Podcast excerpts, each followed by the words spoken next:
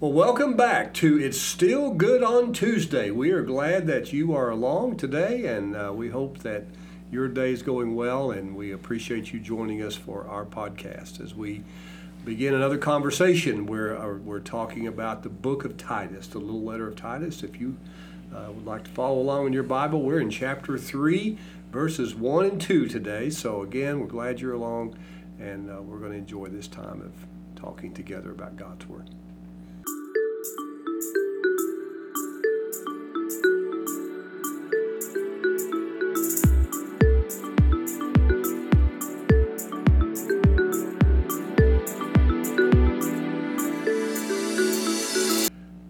Right, guys. So, Titus chapter 3, talking about culture. How do we, as a church, how do we, and not just as a church individually, singularly, but as the church, how should the church interact with the couple, uh, with, with the culture? I'm um, reading a book right now called, by Rod Dreher called uh, Live No More Lies.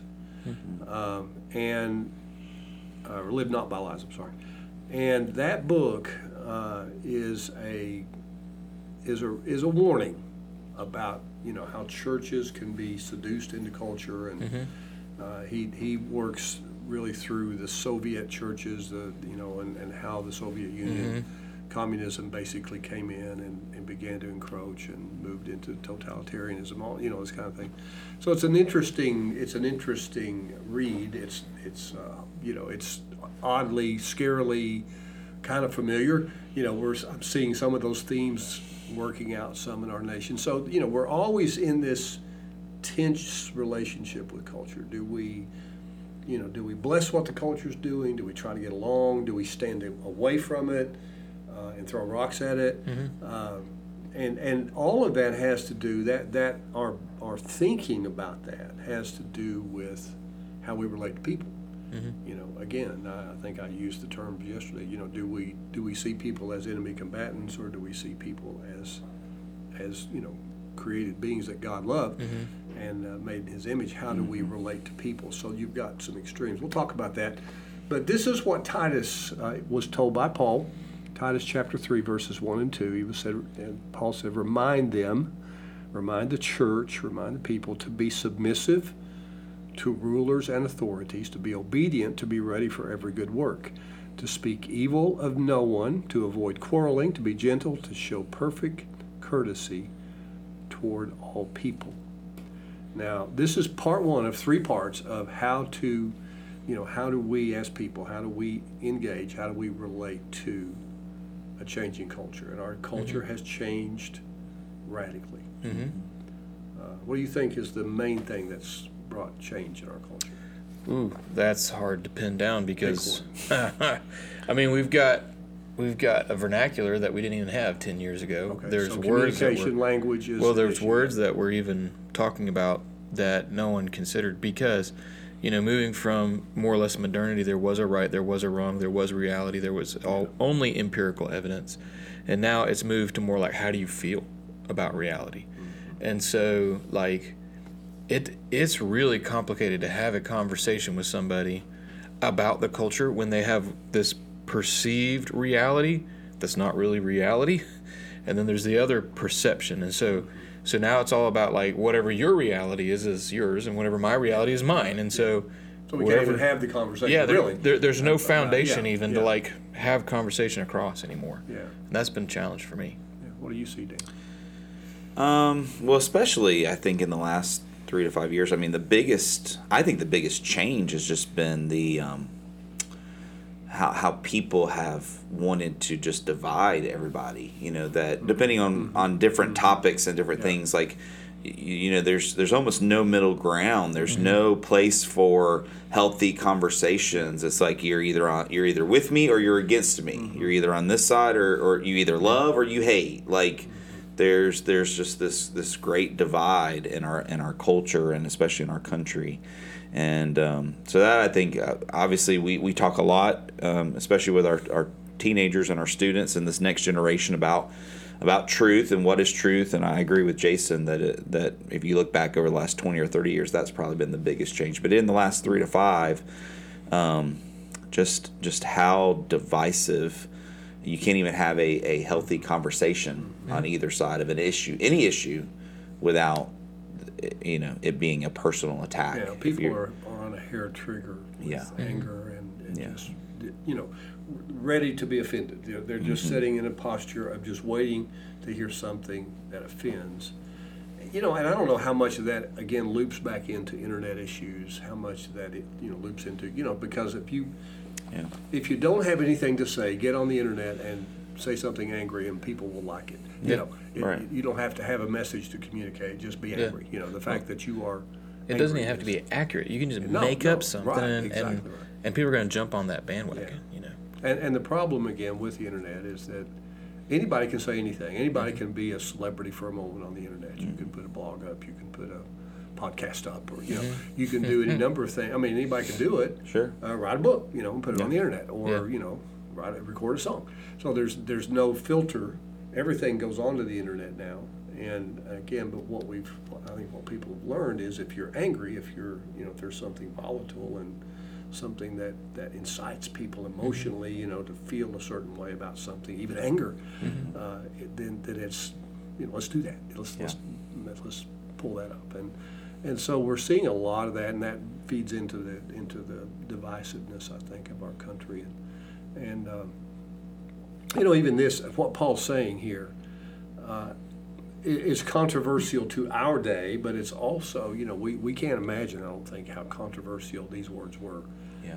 in in the day that Titus brought them, you know, when he Yeah. spoke them. Because this is a, you know, this was a hot button.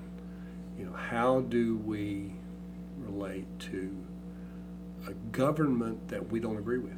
How Yeah. do we relate to a government that is more than that, that is determined to stamp us out? Press. And, And, and how do we, you know, as it says in 1 Timothy chapter 2, how do we pray for kings and leaders and those in authority? How do we do that? Yeah. When the king is Caesar, when the king is a man who, you know, maybe maybe burnt a relative of yours alive because of their faith. So what do you, you know, how do you do that? How do you work that through?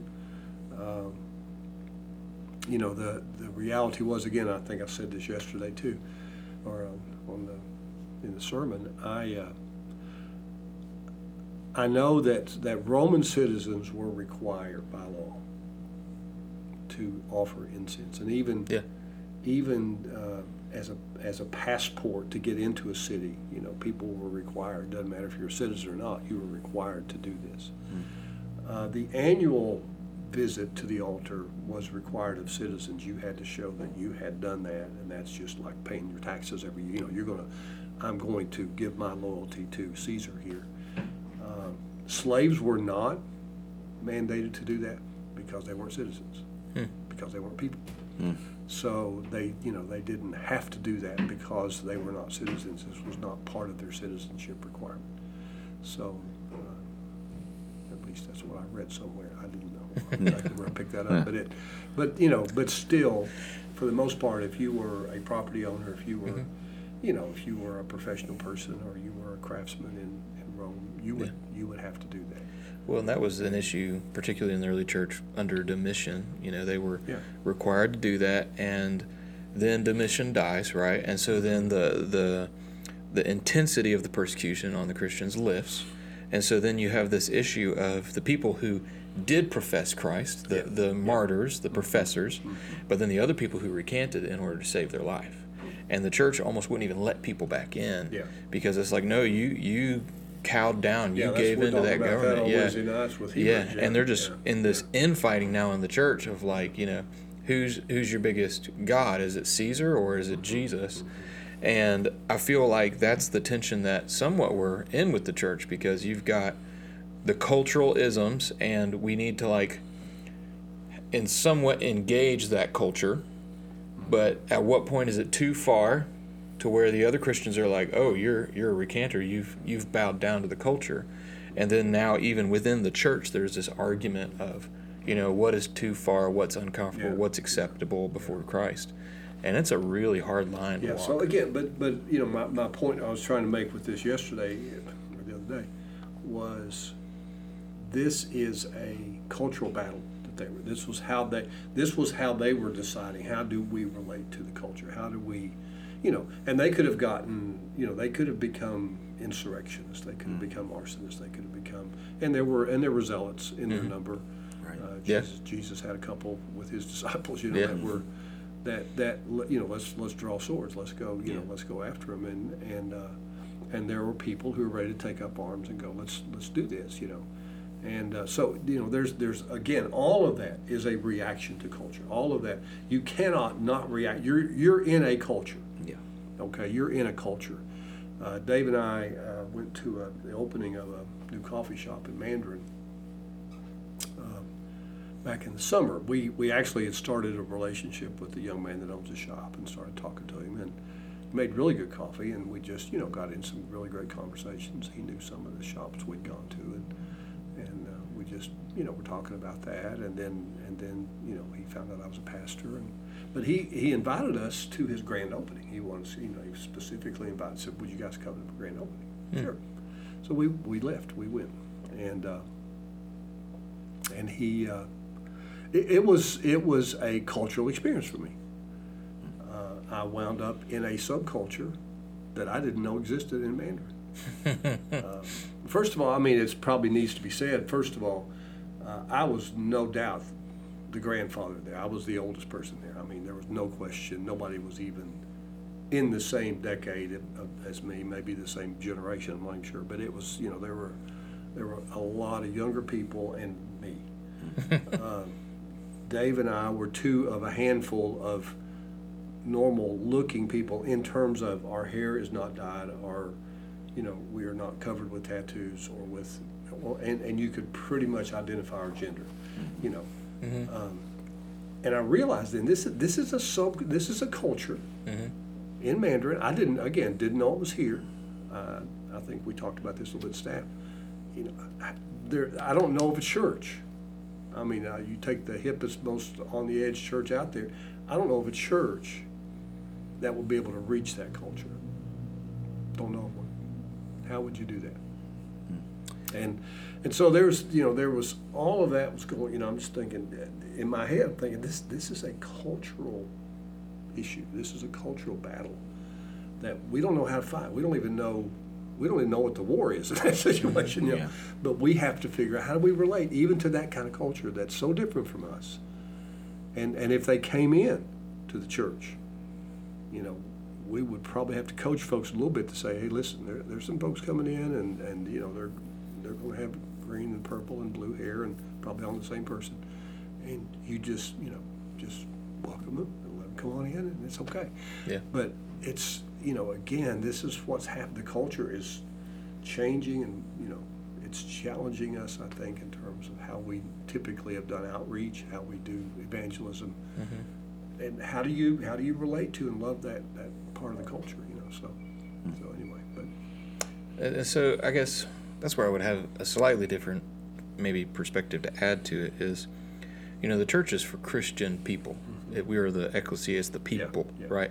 So to invite lost people to the church, you can do it, but they're gonna feel out of place Yes, because they're not exactly. part of the Yes. assembly. Well, exactly, and I, that's And what so- I thought. As I was standing there at that coffee shop with 15, you know, 150, 200 kids there, I never felt so out of place. I thought, yeah, I don't belong here. Yeah. I don't fit here. You're You not know, part of that not right. That's subgroup. not my culture. Well, they would feel the same thing. They're not part of Yes, our exactly. subgroup. Yeah, And part of, you know, the gospel is, you know, repent and turn.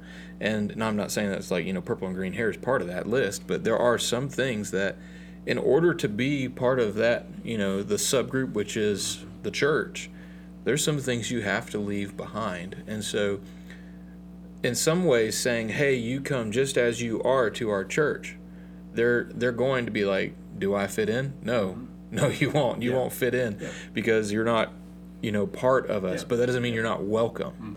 A- and communicating that is a challenge, especially when some of them have chosen specifically to be like diametrically opposed to what we say. Yeah. So so some of that is hard. Um, but I look at you know where Jesus went. Jesus went to places that were diametrically opposed opposed to the religious establishment, and that's actually what got him in trouble with the mm-hmm. religious Oh, yeah. establishment. Yeah. And so being that friend of sinners, I think is kind of the hardest one of the hardest things for many Christians to learn to do. And and then and letting sin be defined not as somebody being different than us, mm-hmm. Yeah. but you know, it's it's really hard to strip away culture and just go. So you know, where where are these human beings? You know, Yeah. they look different. They're, they they look odd to me, but when you strip the cultural markings away, what do we have here? Mm-hmm. And and you know, I, that, that's a, that's the hard thing. We we have to figure out how to relate to people beyond just that cultural veneer that that we're all going to pick up. Somebody, you know, you guys have a, you know, we're we're all in a subculture. Right. We're we're in a subculture as a church. We- Right. We have our own, mm-hmm. as some people say, Christian ghetto. You know, we've got our own. You know, we're locked into these walls of how we think about the world and how we think about life, and that's okay. I mean, you're going to do that. That's human nature, but it works against the gospel. It works against evangelism. It mm-hmm. works against you know being able to get beyond that. So is a lot of this passage, you know, just reminding the believers that, you know, this culture is watching how you react and what you Exactly. say Yeah. and what Yeah. you say to each other. Yeah, and, Um, and that's and, and it's challenging because of that because it is these are things that their their go to would be oppose rulers and authority or give them a hard time, uh, whether that's your that's that's a governor or a soldier or you know a soldier that's making you carry his pack because that was Roman law at that time. Uh, or that was a boss that didn't understand you, or a sl- you know slave and master relationship where the master is not kind. Those kind of things, you know, you would you would push back against that kind of mm-hmm. authority. But Paul's saying no, you know, he's not. It's easy to be submissive. You know, if you really like the president, you really like you know your mm-hmm. governor, you really like those kind of leaders. Man, I'll wear your T-shirt. Mm-hmm. You know, I'm for you. Mm-hmm. But when you don't like them, that's when you need this command. Yeah. You know, you better be, you need to be submissive to rulers and authorities, even understanding that some of them are not going to be on your side and they're not mm-hmm. going to be on the same page with them. But you do that anyway because, again, Yeah. this is how the culture, the culture Right. will look at you. I, I think I think a lot of Christians have heard these verses before mm-hmm. and have read Yeah, them yeah. in in a a teaching kind of way of oh this is how a Christian is to act, but have do they really understand the reason why? Mm-hmm. Like why do I need to be submissive to an, a government or authority that I don't agree Tell with? us why. Well, I think that's the conversation we're saying is that it it affects our witness when we are you know doing that, and I think that's a, it's a really hard thing for for Christians to understand. Where is the line that I hold? Like you mentioned in the beginning, that I'm not for some of these things that the government is for, that other people are saying, but that I'm still required by by God, by Christ, to you know to submit to the government, submit to authorities, and so because of why? Like what's the purpose? And you got to think about it from a, from a heavenly perspective right? We don't you know we don't obey all of the government's mandates just so that we are an a plus citizen. Mm-hmm. It is for the purpose of the gospel.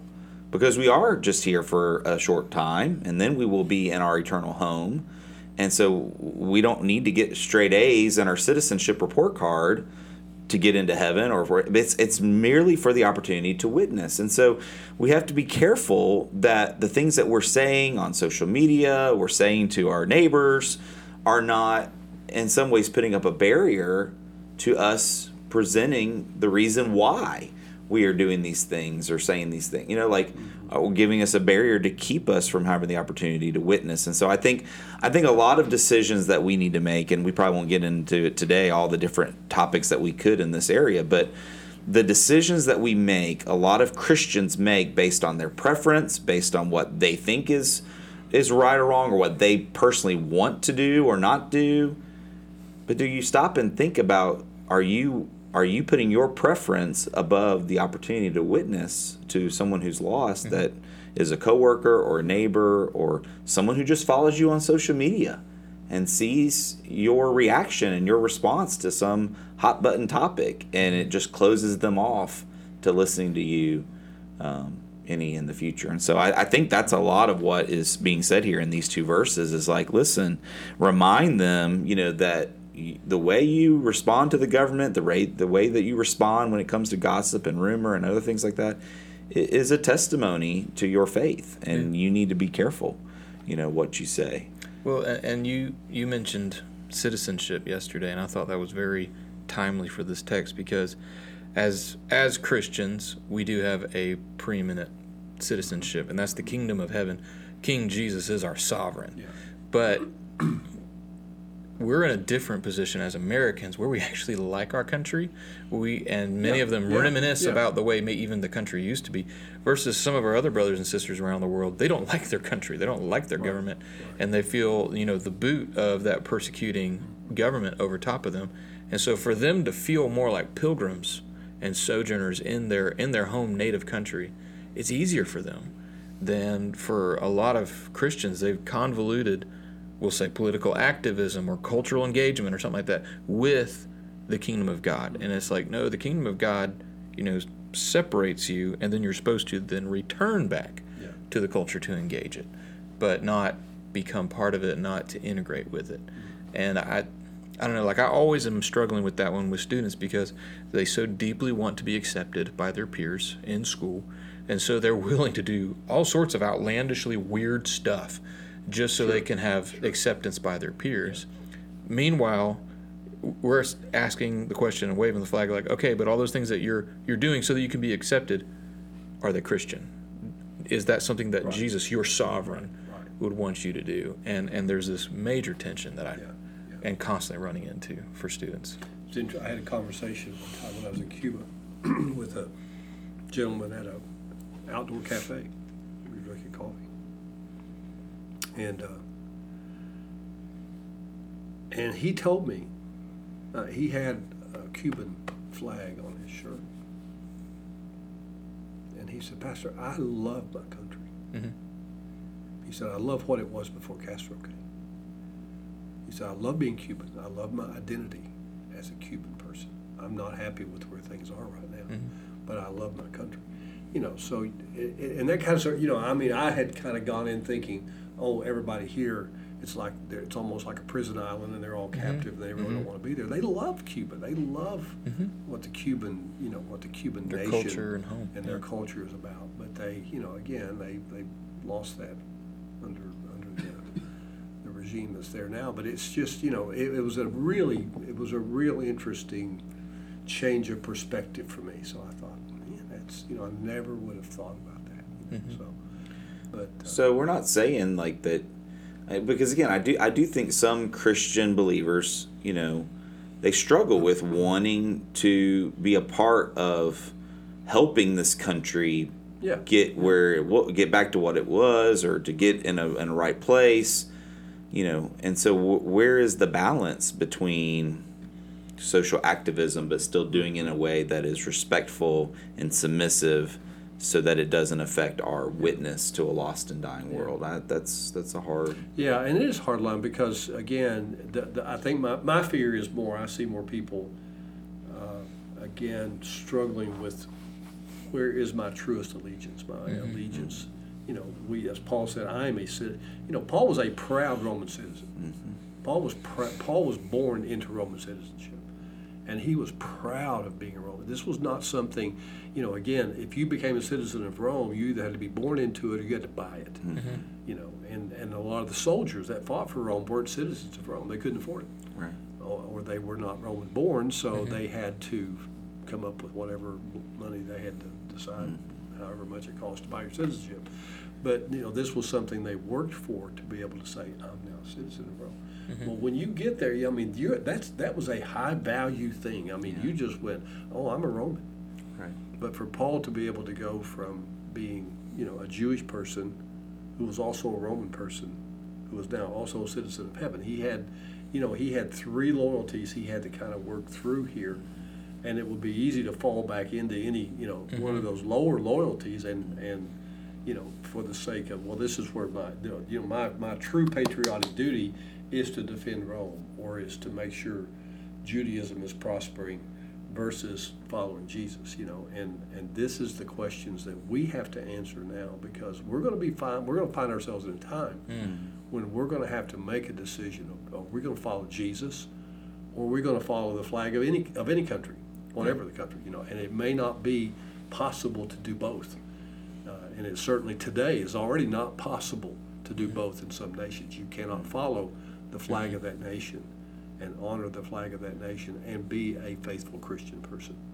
You know, uh, and and it's it's you know I think you know it, it's any country, any government, any earthly government is susceptible to that possibility that we could end up being a country that you know. you know is- and we've seen this a lot you know over the last two or three years you know and i think any believer what they need to do you know is they need to yeah it's a hard line to figure out but it's, it's worth you know trying to figure it out you know and in areas that it's not Well, against your to- causes And we have to figure it out before we're in crisis over it. correct We have to decide this is the Uh-huh. way we're going to walk before the time comes that we have to stand and make a, a choice at a crossroad. Yeah, I tell I tell I students know where I'm going. I tell students all the time like you you've got to to do the work ahead of time to know what decisions you need to make in those moments because sometimes in those moments you you don't have time or the ability to Can't work it out. yeah so work it out ahead of time you know Yeah. so what are what are those non-negotiables what are the things Yeah. that and if it's not you know you mentioned the the traffic light illustration yesterday you know sit at a traffic light for an extra minute or two you know uh, you know do do do whatever uh, is not against your conscience Right. but to show the the fellow citizens of your country that you are submissive to the authority understanding that ultimately God has allowed that government to Well, be in and, and I think, and this is good, I, I think the other piece of this too is we don't really fully understand how, how a pagan world saw Christianity when it first began. Yeah. And, and, I, and let me just put you guys, let's just say you are Bill and Barry Pagan, okay? So you're living in, your, in the neighborhood and moving into your neighborhood is this new family. And here's the reputation, here's the rumor you've heard. Do you know those new people? Did you know they drink blood? Mm-hmm. Yeah. Did you know they eat people? Yep. and you know they're called Christos, Christus, something, but they worship this God that was supposed to have died and is living again, and they gather together and they sing strange music and then they drink blood. Oh yeah. It definitely sounds very cultish. You want them in your neighborhood, you know? I mean- so, Yeah. so this was what the early Christians were having to overcome, Oh, yeah. and this is why Paul saying, "Listen, be careful." Don't don't let people miss don't, don't walk into their misconceptions of you. Mm-hmm. You know, don't don't walk into their misconceptions that you are uh, a a you know you're a person who is going to be rebellious against the government or uh, you know people that are going to cause all kinds of you know uh, again you know it's and then there's still I've got uh, you know I've taught I heard people tell me before already in their neighborhoods they have people or they have they, they know of people who have tried to have a prayer meeting or even a church meeting in their home and the neighborhood got together and said uh-uh Yeah. can't do that Can't do that. you know but again if you're it, Paul- paul's saying here listen if you're the best neighbor in the neighborhood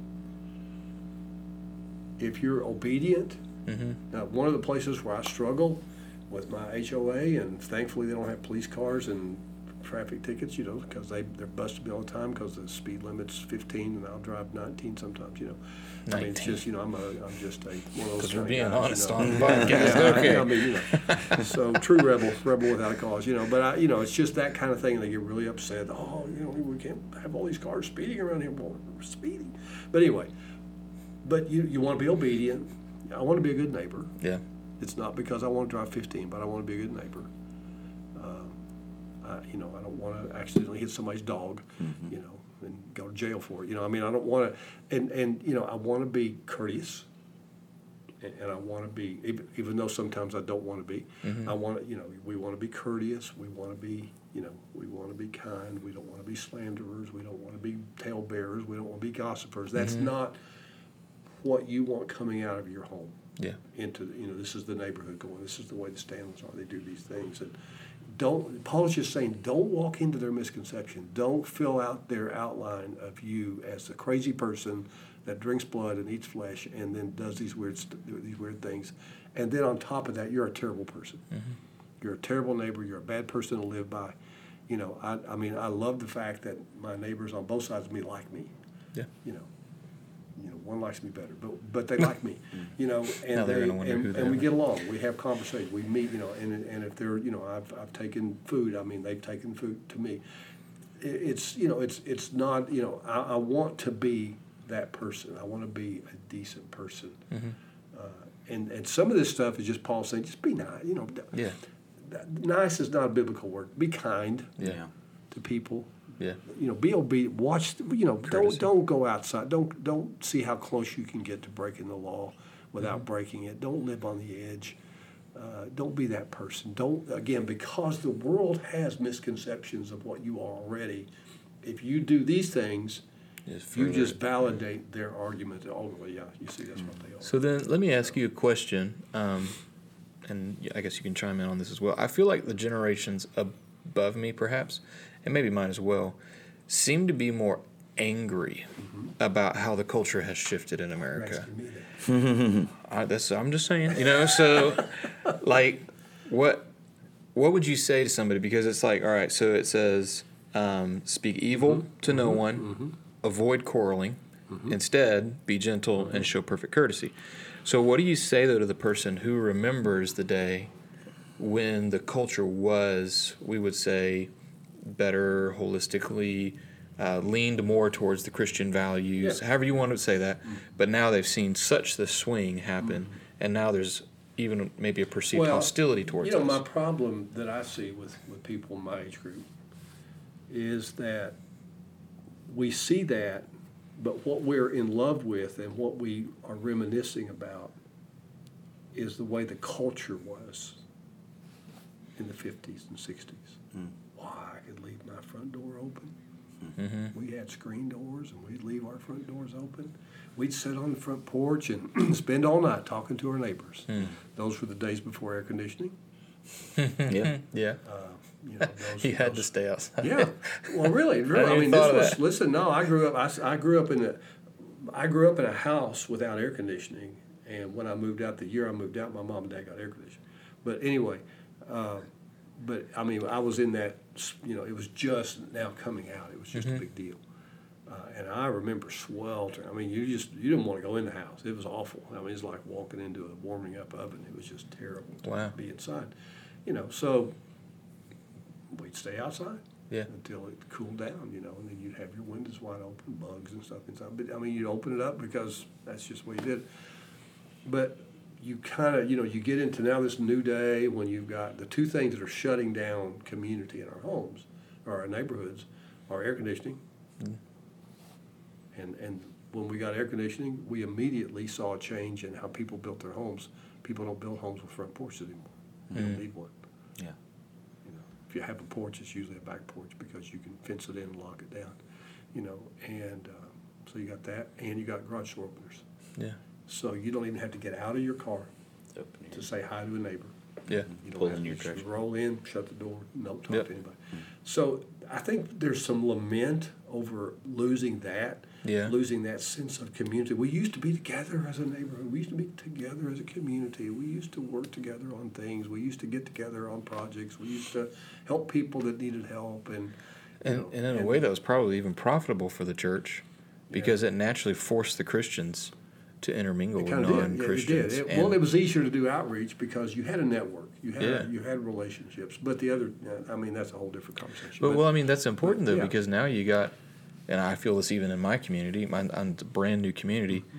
and I'm like, I don't, I don't really know my neighbors because we all just go inside. No one plays out in the yard or anything like that, and so just having mechanisms like that to force us to be outside, yeah. to interact with each other, Yeah. would be almost Okay. beneficial Well, to the gospel. Pass a flyer around the neighborhood. Say, let's everybody shut your air conditioner down. Yeah. Well, obviously that's Turn not in your work. garage door opener, and Well- we'll get we'll get back to the fifties. Well, you know, I, it, and it's true. only. You know, it's it's definitely within within these generations a discussion to have. But it's a it's a good reminder to us as Christians reading God's Word that again, this has been two thousand years. There's Yeah, been lots yeah, of different yeah. cultures and lots of different generations and lots of different changes and. So th- there's nothing new under the sun, you know. Like, yeah, yeah, it's it's a different argument. But, it's the same. But it's the same battle. The culture shifts, but we still have to. Again, let me let me go back to what I did do in the sermon. There there are pathways and positions we need to take as we deal with relating to the culture. There's a posture that, that every church has, whether we mean to have it or not. It's, it's the one that we take. Uh, and, and you hear it, it gets communicated from the pulpit, it gets communicated from, you know, the, the, the church paper, the church groups, everything else that goes on with the church that communicates with itself. And it either tells you, love your culture, fear your culture, hate your culture, engage your culture, be like your culture. There's all there's the messaging that's happening all the time. But but I think and I and I'm you know basing this a little bit off of uh, off of an old book called Christ Culture by a Christian a theo, a theological sociologist uh, named Reinhold Niebuhr who wrote. Um, wrote a book called Christ and Culture, how or, or Christ and the Center, um, and you know he talks in that book about how the church relates. There's four different kind of points of relationship, and um, and, and I bounced some of my thoughts off of his work, you know, in the message, but uh, but he deals with the four postures being.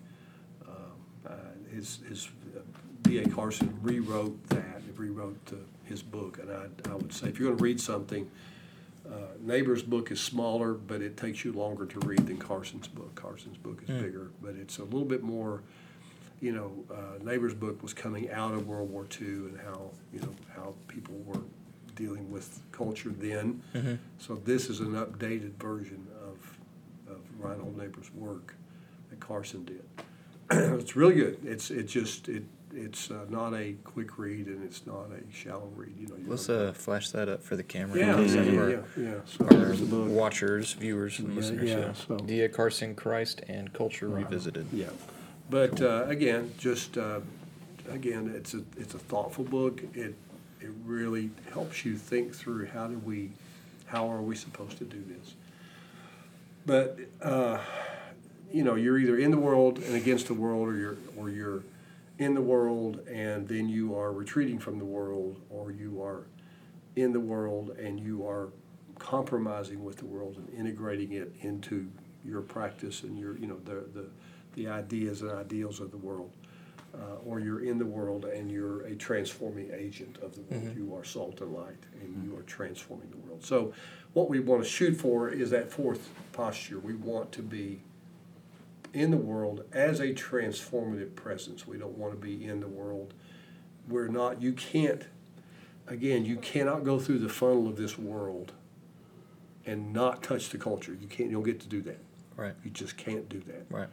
And, um, and that is the struggle with, with this whole positioning is how do we live in a culture, no matter how your culture looks, whether it is you are in the culture where you are completely, you know, covered with tattoos and your hair's dyed and you have, you know, and you know you're in that particular culture, or you're in what we would call a comfort, you know, more comfortable culture for us, you know, where we are in in Fruit Cove. How do we live in the Fruit Cove's culture? Fruit, how does Fruit Cove's culture affect you? Yeah. How does it affect how you think? It does. Yeah. You know, uh, it's not theological. It's just affects the. You're in the, this culture, so you are imbibing of this culture in some way, shape, or form. You know, Oh, yeah. it, it's affecting you. It's pulling you along. Um, and and uh, you know some some folks that are missionaries personally. You know, it's it's interesting for them to walk into this culture Oh yeah. from. We we were talking about that actually late into the night um, last night. They're hanging out with us, and um, it, it was interesting. Uh, he was saying so. The most interesting thing is that um, we ha- you know he has electricity, but everyone around him for the most part Doesn't, they yeah, still yeah. cook over open Yeah, fire because that's yeah. traditionally what they did. Right. But in order to get your fire going, you need you know something to start it with. Mm-hmm. And so what everybody does is they, they all have this like little pot and they just walk around and like, hey, do you have any coals? Thanks. And then they'll just like pass it over walls, over fences, through each other's windows. And it's like someone's got a coal. And it's like, and they said it's very typical for a child to be walking down the road with this little pot of coals so you can cook, so you can start your family meal. And so things like that, we don't see that in our culture anymore. Like, I don't see a lot of cross blending and stuff like that. Like the to me, for so let's say Fruit Cove, that's why I do a lot with schools and campus ministries because that seems to be the hub for our culture where everybody kind of has some sort of point of contact. And so, you know, let's say we've got someone who's not from our church or or at a different church, different community, I would be like, find those hubs, find those points of contact in your culture, and just kind of sit in that hub and just be there and be present and be active, because God's going to give you opportunities, you know, to do stuff like that. So, but yeah, ha- walking around with the coals and passing it through windows and stuff, I was like, that's pretty fun. Like, I was like, what do you do? He's like, oh, I just go ask for coals. I was like, but you don't need coals. He's like, that's right. I don't need coals. I just I just go because I want to hang out. It's a, well, it's a it's a conversation starter. Yeah. You know, I mean, it's a fire starter, but a conversation starter too. How do we how do we do that? But uh, so each each of the positions, you know, when you whether you are taking the position of being in the world or the culture, um, but opposing it. So so you're always John Dickerson uh, in uh, I believe it was the Great Evangelical Recession. Recession Mm-hmm. wrote that that you as a church are either going to major on admonition or mission in the world. Mm-hmm. You're either going to admonish the world, you're going to be con- continually being critical of Mm. and speaking out against the culture in the world, or you're going to be on mission to see how you're going to try to reach the world. And, and of course, you know, he's advocating the mission path versus, you know, the, the admonition. But he said most churches, you know, we lock ourselves up and then we just preach to, pe- you know, we preach Yeah. to people that aren't there. Yeah. We tell the people that are there how terrible the people that are not there are. Wow. Uh, we admonish the church, we admonish the world, but we do it through our church people. So we load them up with with this negative, this anti-cultural perspective, in an effort to say, don't let the don't let the culture pollute you. But if you know the the danger of that is that you are so separate from the culture that you can't touch the culture Mm. and infect it with salt and light. You know, so it's there's a tension. So, so you're saying verse two when it says to speak evil of no one, to avoid quarreling and be gen- that's not just talking about just gossip and rumor amongst uh, people No, that know I- I each other. think I it's- think, I think you, you mean we're supposed to not? Yeah, Well, like I watch our here's- mouths when we talk. I, I think I, well, I mean, you know, you can go that you can go all the way to the top and say, Yeah. okay, what does that say about how we relate to our boss, Uh-huh. our teacher, Yeah. our uh, our spouse, our uh, spiritual leaders, our government leaders. government leaders? How do we, how you know, are we known for speaking evil of people? And and and honestly, some churches are known for speaking. I mean, they are you know they see that as their as their calling is you know well, I'm going to tell people what is you know Yeah. this is these people are wrong. You're, I'm you know. I'm prophet. you know, and there's that Yeah. kind of there's that kind of mentality that some people have that is really really cancerous. You know, it's a real negative thing. Um, so yeah, it's that, but it's also I mean I I you know kind of spun it a little bit more toward the internet because that's you know I think more more where those kind of things are carried today than just in conversation. I think people are they shoot at each other. Well, that was some research that came out of the whole 2020 pandemic, and Yeah. and I remember what was it like three or two or three episodes we had someone say like, all right, what are some things that are different now Yeah. than what Yeah. they were? Oh, yeah, yeah, And yeah. it's uh, the the word that was coined was inhibitionism, where you like because you're talking to the screen, you're typing to the screen yeah. instead of face to face. Oh, I'll roast you Yeah. on on Facebook. yeah. But I would never say that to your face about exactly your kids or something like that. I would never say something like Yeah, that to your face. but on social media, I will rip you to shreds, and so now we have this distrust of each other because you'll you'll really say something that's very condescending, very sharp, biting online. So now we can't have face to face conversations because I don't trust you anymore because I see you not just maybe it's never even directed at me, maybe it's always about somebody else. Yeah. I'm like, well, if he'll roast that guy, mm-hmm. he'll definitely eat me alive. Mm-hmm. And so now there's this further separation among affinity groups and stuff like that. And so that was I can't remember who did that research, but I remember finding that just fascinating. And you know, that's where it's like, you know, speak evil of no one. It means no one. It Yeah. means like not just the people within the church, it's outside of the church. It's people that you don't even agree with, you know. Just don't if You know, if you don't have I- anything I, nice to say, I think people again, people it. need to remember where, where does that come from, right? I mean, obviously, the, the the the feel like the need to roast someone or attack someone or um, again, you you can have a view that I don't like the way that this boss, this teacher, this government leader, uh, you know, I don't agree with them. But this passage is saying how you speak to them and about them needs to be in a way that Is that honor- respectful, yeah. respectful and honors Christ. Yeah. And so, but where does that come from? You know, I think I think in a lot of cases this comes this comes back to the core of what we've all experienced, even growing up as children and teenagers. That well, if somebody does something to hurt you, you know, 'em then back, yeah. come back at them yeah. you know and i mean you know we need to teach. We need to teach our children. We need to to teach our adults. Like listen the the way you respond to someone is not you know to attack them back you know but it is to respond to them in love. And and yeah maybe you speak up in a respectful way and say i i respectfully disagree. Yeah, but you know to to just come at them attacking them physically verbally is just not the way that Yeah. god would want us to do that. But I feel like in our culture, the option of respectfully disagreeing is not an That's option what I said at the anymore. beginning Yeah, it's It's it's, like like you know like we went through courses on how to how to present a logical argument, you know, as part of like our degrees and research and stuff like that. You don't have to do that anymore. All you have to do is just attack people better than everybody else, Well, and then you win we, the you know, again, I think this is what we see a lot of times. We find ourselves trying to, we're trying to argue logically. Sometimes I see this online in conversations. You know, somebody's trying to argue logically with a person who has felt their way emotionally into their position. yeah, yeah When you have a position, and, and again, we are being taught how to hold contrary positions in our, co- we're, we're, we're being mm-hmm. taught how to hold contradictory positions in our mind. That's a woman, but we're supposed to call the woman a he.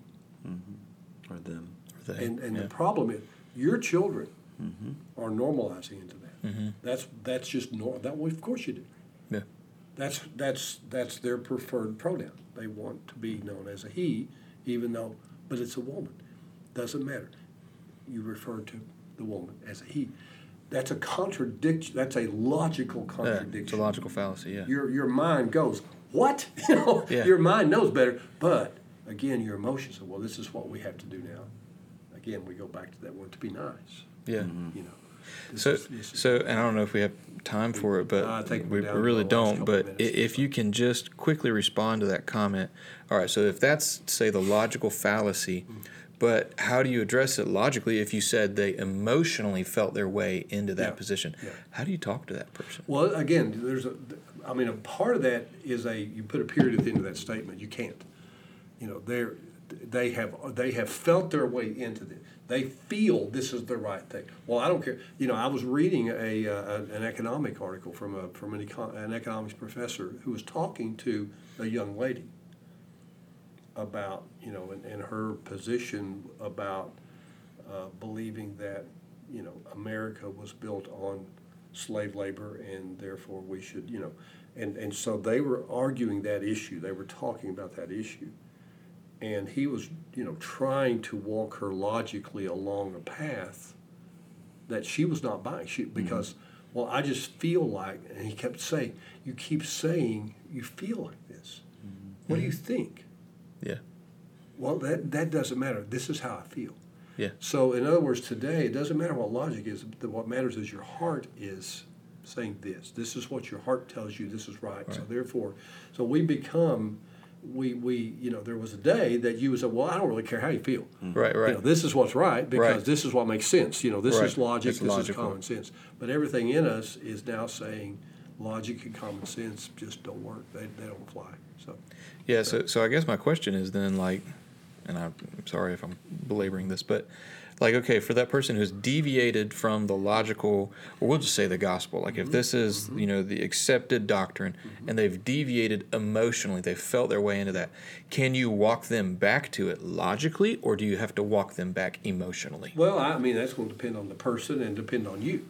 Mm-hmm. and how you enter the conversation. If but I do think you have to start where they are. Mm-hmm. You cannot expect them to start where you are. Mm. So to start where they are, you have to try to understand. Okay, I get how you're feeling, and I and I- and I and, and I'm sure if I had had a common experience with you, I would feel the same way that you mm. do. But here's the, can't you see how is there you know you almost have to wake up mm-hmm. the, a mind and just Yeah. say don't you understand that what you're saying Doesn't make sense. doesn't make sense Right. Yeah. but Well- again anymore what makes sense is Or, or go, go at it from a different angle, whatever the, the hot button topic is, find out some other heart issue. Like Yes. go Yeah. to some Yeah, other like heart said, issue. yeah. economic well you don't want to come what you don't want to is you don't want to come across as hard-hearted and i don't really care how you feel this is you know i'm going to tell you i'm Right. going to come down on you i'm going to tell you what i think and what i believe versus uh, you know versus trying to go okay i want to try to feel what you're feeling i try to want to understand what you're how you got here but you kind of got to go back into the cave with them a little bit hmm. and then walk them out. You can't just go, hey, come out here in the light Right. and let's have a conversation. No, no, I'm going to stay hmm. here in the cave with my feelings. But that's and- that's so good for Christians to understand. You got to go into the cave with them. Yeah. They're not going to come out to Right, you, right. and I think that's important. good. That's a good place to stop. Let's go there. let's go ahead and end there.